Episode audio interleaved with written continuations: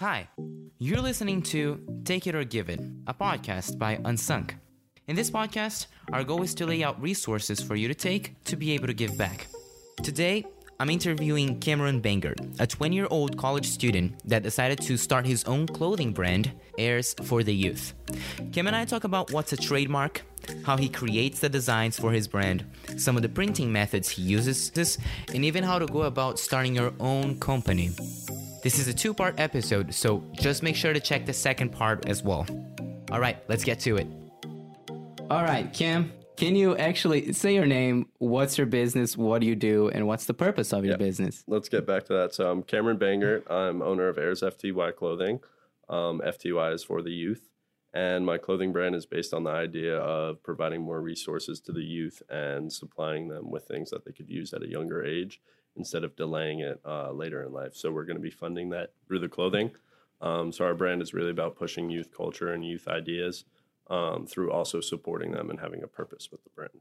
Okay, so and I remember seeing this. Uh, you'll be able to find this online, but half of the profits go to a foundation. Yeah. So right now it's um, ideally is that's what I'm trying to do is take our half of the profits from everything we make to start these foundations. So right now I'm sort of just collecting that money and putting it aside. Some of it's had been recycled back into the brand for more promotion, putting out certain products when money's short with orders because we also do promotional giveaways.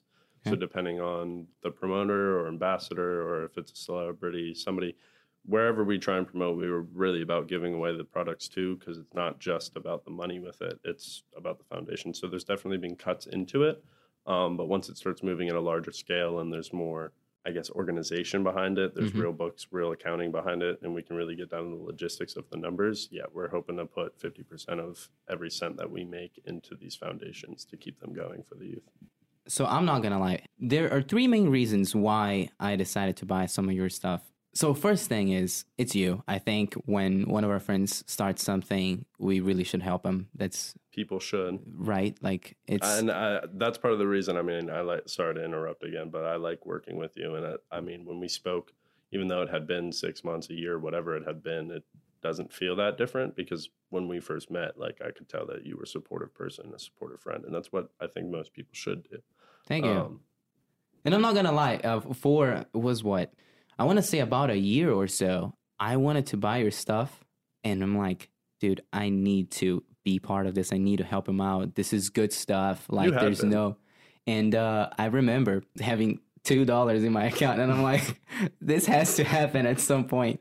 And then you release this last one, yeah. the one, the shirt you're wearing, and I'm like, done. Okay, it has to be now. Period. This is happening. And then I called you, and then then I got the shirt. Amazing. So that's that's thing number one.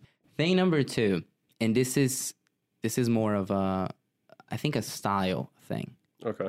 I really like the clean designs mm-hmm. that you've been creating recently. And it, you you may call it differently, but I want to say it's almost like a minimalist style. To an extent, um, I definitely think that I like to keep it simplistic, just because I've never had a style that's necessarily over the top, um, and I don't do a lot of custom things in terms of um, patching and sewing and just different things of that sort. So when it comes to just printing and t-shirts and hoodies, I've always liked simpler stuff. Um, but when it comes to minimalist, I mean, it also a lot of it's due to our budget right now. Um, so how much we can afford to do cut and sew wise sort of affects okay. it. So we want more to come in terms of just like color blocked hoodies and full full over print button ups and different things that I'm working on there but that's all budget stuff. But it, it, it definitely is more minimalist in the sense that it's not going to be over the top. Yeah, yeah, because it's a, it's ultimately about the purpose, not necessarily the clothes, and that's why. I mean, for example, part of the reason you say you like the brand so much is what's behind it. Too. Yeah. yeah. Um, we had a discussion, and you, that is mainly what you had spoke about, and that's what I love. Like that's why I'm doing the brand is because when people know what's behind the brand, when they really understand what what's behind it, that's when they start loving it. And I've noticed it with people because some people won't be fully behind it. They'll be like, "Oh yeah, your clothes are all right. They're cool." They're... And then another time we end up hanging out, we get back in the same discussion, and we go to the whole school side of it. Yeah. We go to the whole profit, the nonprofit foundation side mm-hmm. of it, and we get into that discussion. And then they're like, "Well, this is way bigger than just clothing." Yeah, this is this is what makes it different. And that was my third point actually, because yeah. it's part of what I'm going to be doing with this company is trying to tell people like thing number 1, school, just like your revelation, school does not teach you what you think it does. Yeah, I'll agree with that 100%. Yeah. Because I think a lot of people like to jump on the quick ideas of school isn't useful. And that I hate hearing Mhm. um, because school is very useful. Mhm. It teaches students how to critically think. However, I think at a certain point, there is only so much school can do to help you learn how to think critically. And then beyond that point, once you've learned how to really grasp critical thinking, the knowledge that you choose to absorb and then take in is being pushed. It's being put on to students. And I think that's where that's where the school's usefulness can outlive itself is um, once that student has really grasped how to think critically, then the information that they need varies big time instead of just teaching them how to think critically through different information over X amount of years. But yeah, and uh, it, it's funny. I'm uh, well, we're supposed to be kind of in the same grade, but I I got tired of school, so I decided to graduate a little bit earlier, like six months earlier. Are you taking more courses? Yeah, I took about twelve credits, no, fourteen credits over Okay. last summer. Over the summer? Yes, Okay. 14 credits over the last summer. I took a organizational management class, an accounting one class, and an Italian one and two classes. Awesome. Survived. Don't know how. And what I was gonna say is, when you you mentioned the school teaches you how to think critically, Mm. right? And it teaches you up at, up until a certain point, and I think that's fair. So what I was gonna say is, I am on my second to the third year, no, third year to the fourth year of school right now. And it feels like I'm done. It feels like what I had to learn is mostly already being learned, Mhm. right? And now I find myself going online to try to learn stuff, uh, looking up online courses, looking up online videos, uh, trying to talk to more people, seek mentorship, sort of thing. Mhm. That ha- that happens a lot. learn. Yeah, really learn, like actually apply it. Mhm. But uh, one of the things that came with that was, well, now I actually have to open my business. I have to actually start it. And what I mean by that is registering it with the IRS, with the state of Florida, doing all that stuff. Mhm. Did you go through that process already? No. No. so I think um, that's actually a funny aspect to think about. I think there's also logistics to when you have to do that hmm because until you're making a certain income in the state of Florida, you don't necessarily need to pay taxes for your personal expenses. And since my business is operating as a sole proprietorship right now, Okay. I don't operate as a separate entity. So whatever happens with my business happens with me. Got so until my business, which is consequently me at, at the same time, starts making enough to the point where I can be taxed, I don't really need to worry about Do that. Do you happen to know what that uh, what that cap is? I do. you do. I do. When where can we find it? The internet. Just like look it up. most of these things, if if you just find um, what income is taxable in the state of Florida for an adult, So it's it's essentially like an individual income not related at all to businesses, and then once you get to a certain level, then you get you start being taxed. Well, no? the, the reason I haven't registered for an LLC, so limited liability, Yeah. the reason I don't want to do that yet is um, because once I do that, my business becomes a separate entity Yeah. from me. Mhm. Once it does that, any revenue it makes has to have taxes paid on it.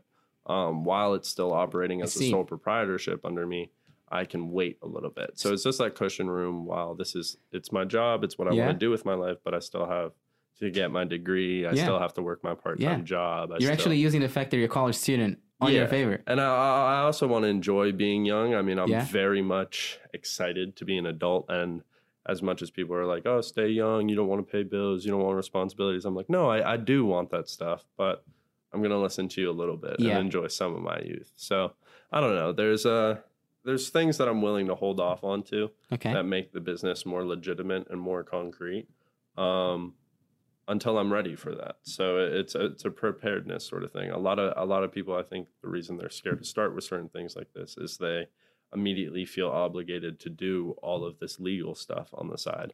Um, which yeah, you're gonna have to do At if you want to do this do. sort of thing. But it's a matter of when, what are you doing? Are you jumping into a business with capital because somebody in your family or a prior investment you had Mhm. made a lot of money and now you're jumping into it with 40 grand or 30 grand? Like, because that changes it. Then you automatically have to be paying on that because it's, Yeah, if, yeah. whether it's a separate entity or not, you're making You're already making more a than lot of money, yeah. yeah.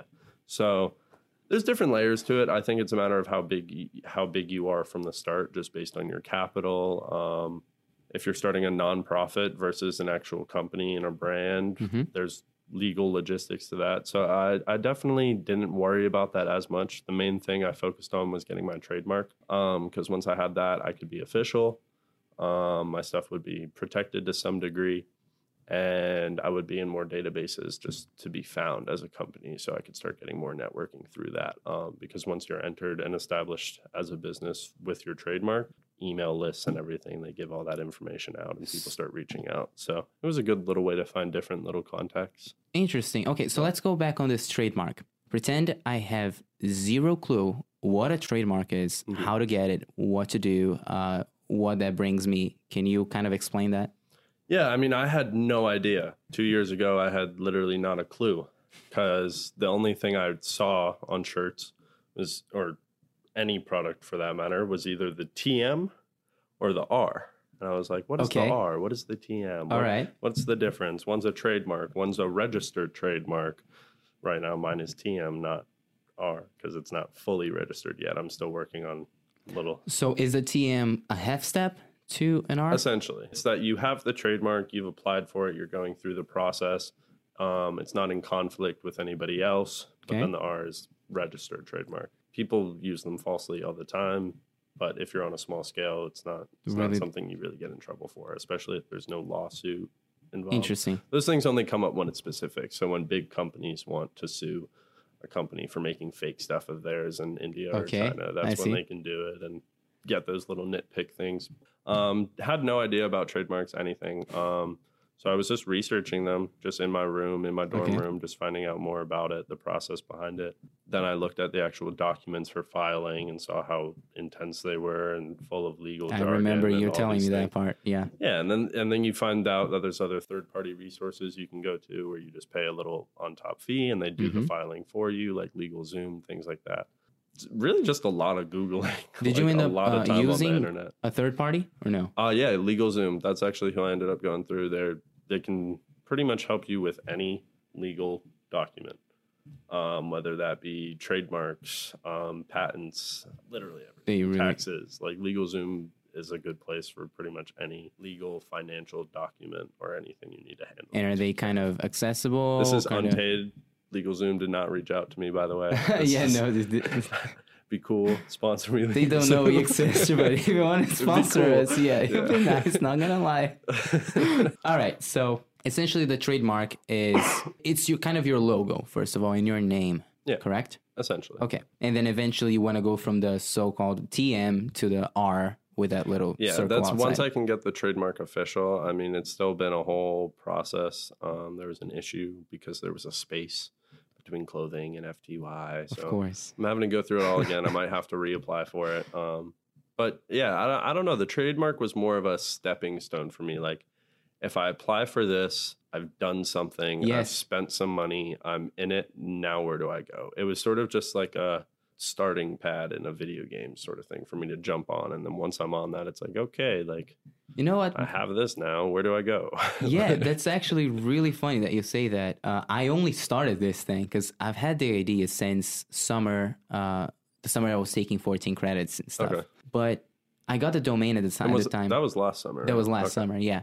And I got a domain at the time. It's uh, it was outside of college.com. Okay. And I was say because I was taking a digital marketing course and the guy was explaining, "Hey, go ahead. It's like 80 bucks. Just do it." Right? Um, but I think I only got official with all of this and I decided, "Okay, I'm in." Once I spent some money, some like three, four hundred bucks to On get this stuff on the yeah. equipment. I was going to say it was probably either applying for this stuff Yeah. or actually getting Yeah. this. Once you have it, it's like, okay, have to use it. yeah, it's the weirdest thing. Uh, do you have you heard of sunk costs? Yeah. Yeah. So essentially, for those who don't know, a sunk cost is some money or something that you've done already for the sake for the sake of explaining it. Pretend it's some money that you spent already that That You- that you're not getting back. there you go. You're not getting that money back, but you use that money as a justification for decisions.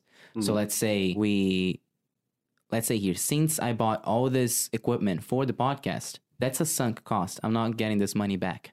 Well, Right. it's also an investment at the same time because the equipment. I mean, just I, sunk costs are funny because to some degree they're always an investment. Yes, because you I mean the future is uncertain. Yeah, and and people try and avoid sunk costs a lot, but sunk costs aren't a bad thing in my opinion. I mean, stickers, for example, I'd buy Okay. probably 500 stickers for around $300 Yeah. and i don't make a cent off them i put them on packages i give them to people I They're put, a nice treat though, not gonna lie. When you open the Right? package and It's you nice see that, sticker yeah. you know it's like another little add- add-on item you didn't ask for but Yeah. you get anyways and like yeah i could charge you a dollar or a dollar fifty for them but why not it's just an added investment towards the brand image so Interesting. Yeah, I, I see that. I, and I agree with you it is actually. a sunk cost though yeah, Yeah. you're not getting money back for this stuff So yeah, the sunk cost is the money not getting back, but you're saying, "Oh, I already spent that money. Now I gotta go to this trip, even though I don't want to go to this trip just because I wasted the money."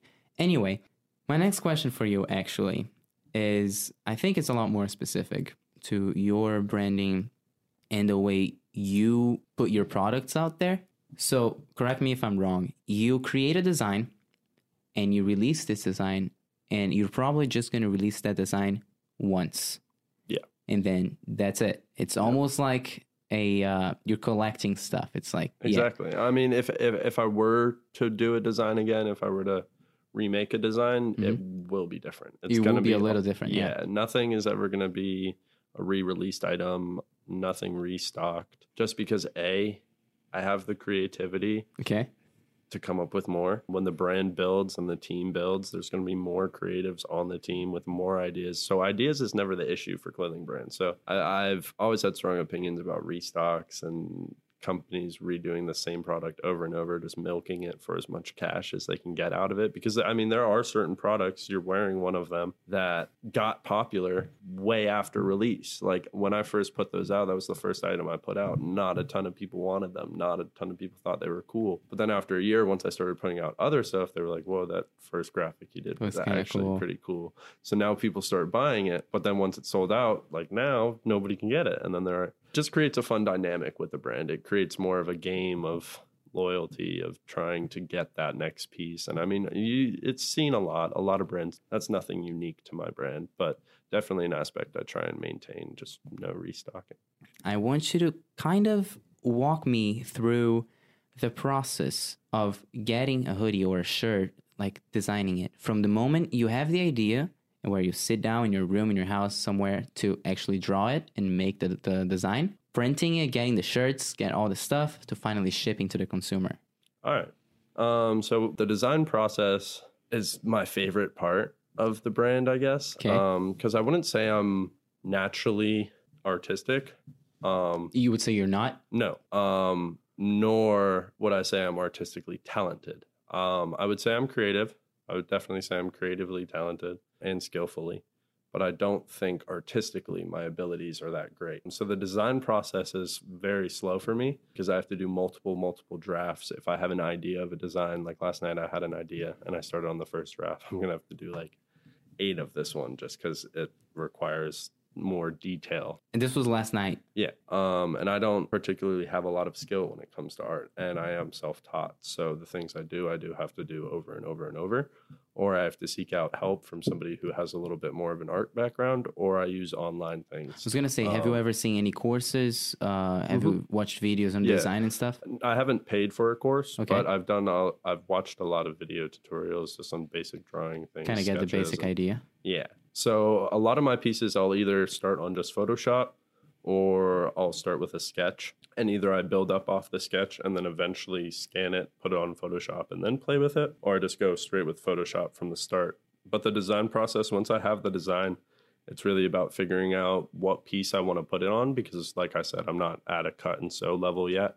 Um, so I do work with vendors for printing um, printing, embroidery, DTG, sublimation, DTG. uh, design a garment. So it's just ink printed onto the t-shirt, and then sublimation, heat pressing, just all, all the printing methods essentially. Just haven't gotten into a part where we can print fabrics and cut and sew yet. So it's about choosing the right garment, um, making sure that the material is nice. It's what I want. It's high quality, doesn't shrink.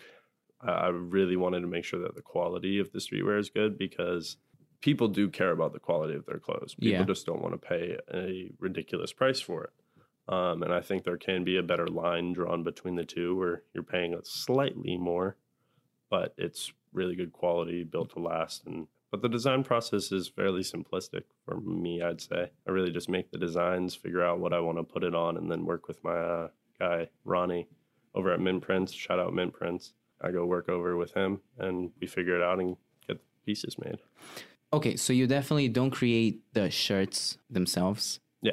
How long did it take you, and where did you start looking for Mm-hmm. the company or the business or the people that make the shirts for you? Okay, so that was an adventure. Um, because a lot of people think when you start a brand that you just you find a manufacturer and they make it. But there's so many different types of manufacturers, printers, and vendors. Because there's vendors who have licenses to import clothing from whatever brand, source it from whatever brand, and then print on it. There are brands that have licenses from certain brands that source their materials at specific printing shops and they can only print on those brands. And then there are manufacturers, full scale manufacturers. They do cut and sew, they'll print on whatever, they make the garments out of the material in whatever country or local.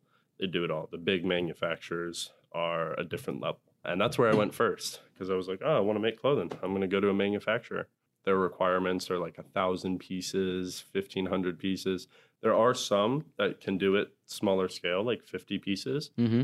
But when once you get to that small of a level, The price, it, the price skyrockets skyrocket. with a yeah. cut and sew manufacturer, especially when you're trying to do all over prints and the th- ideas that I had. But I'm saving those for later on because once later I really have the money to put those out, it, they'll be real nice. But um, yeah. So I work with a vendor who does printing and can source from essentially anywhere. So yeah, def- they're not being made by us. All right. So, in a past interview that you were in, you said, I don't consider myself an entrepreneur. No. And I was watching that. I think we're going to disagree on this one because of our definitions of entrepreneur, Definitely. But I, I'm definitely interested to see what's your thought process. Why do you not consider yourself an entrepreneur? I mean, if we go by Webster's, if we go by the specific dec- dictionary definition, Okay. then yes, I guess I essentially could be considered an entrepreneur because I'm somebody who started their own venture and is working off the fruits of their own labor, yada, yada, yada. However, it cannot sustain my life. I cannot pay my rent yet with my business. I cannot pay my groceries with my business yet. I mean, I do with little bits, but Mm-hmm. I can't run the business and pay all my bills and everything without having another on. job right now. I need to have some sort of part time or other full time job.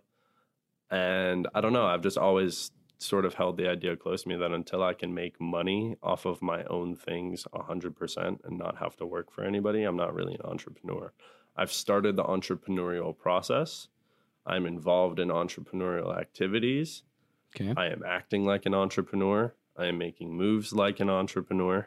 But until I can fund my life um, through solely my activities, I don't really consider myself one. Got it. So you would call, on at least on a personal level, you would call an entrepreneur someone who can live off their entrepreneurial activities. Yeah. Got it. Okay. All right. I'll see. I'll see your point.